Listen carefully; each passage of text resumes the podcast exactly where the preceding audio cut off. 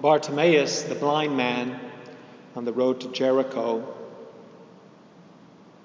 the son of Timaeus, immediately received his sight from Jesus Christ and followed him on the way, Scripture says. Christ gives sight to the blind man, he being the eternal Son of God, he being God, the creator of sight, the inventor of the eye and of vision, is powerful to restore the eye and to show and, and thereby he shows that he is the author of the eye. He knows how to make it work. And he does it. And he cares to take care of the man in his need, the beggar, the blind beggar, Bartimaeus. Christ pays attention to this man who is rejected by others. Many rebuked him, the scripture says, telling him to be silent. And he doesn't get discouraged. When he cried out to Jesus, Jesus, son of David, have pity on me, he didn't get discouraged.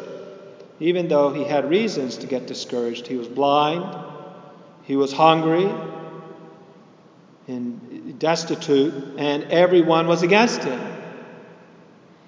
Shut up. and he yells, Jesus, son of David, have pity on me. But Bartimaeus obeys God and not men who opposes, who oppose his getting close to Christ and speaking to Christ. He trusts in Christ and not in the world. He believes in Christ despite the opposition. He kept calling all the more when they opposed him Son of David, have pity on me. He shed his cloak and approached the Lord. He, he, it, the shedding of the cloak is a, is a symbol for, for getting rid of everything that gets between you and getting close to Jesus. Purify your intentions, purify your life, and you will, you will see, you will be able to get close to Christ, and He will take care of you. This is the way to follow Christ. Pray insistently. Overcome any obstacle whether it be others or obstacles that, like a cloak, things that, that, that are on you. Pray insistently to, the Lord, to Jesus and repeatedly without getting discouraged. Say that this is called the Jesus Prayer in the Eastern Catholic tradition. It's Jesus, Son of David, have pity on me. Jesus, Son of David, have pity on me. The monks of the East say it all day long and all night. They breathe it. They breathe, breathe in G and out Z. Jesus, Jesus, Jesus. Jesus, have mercy on me. Jesus, I trust in you, we say with the Divine Mercy devotion.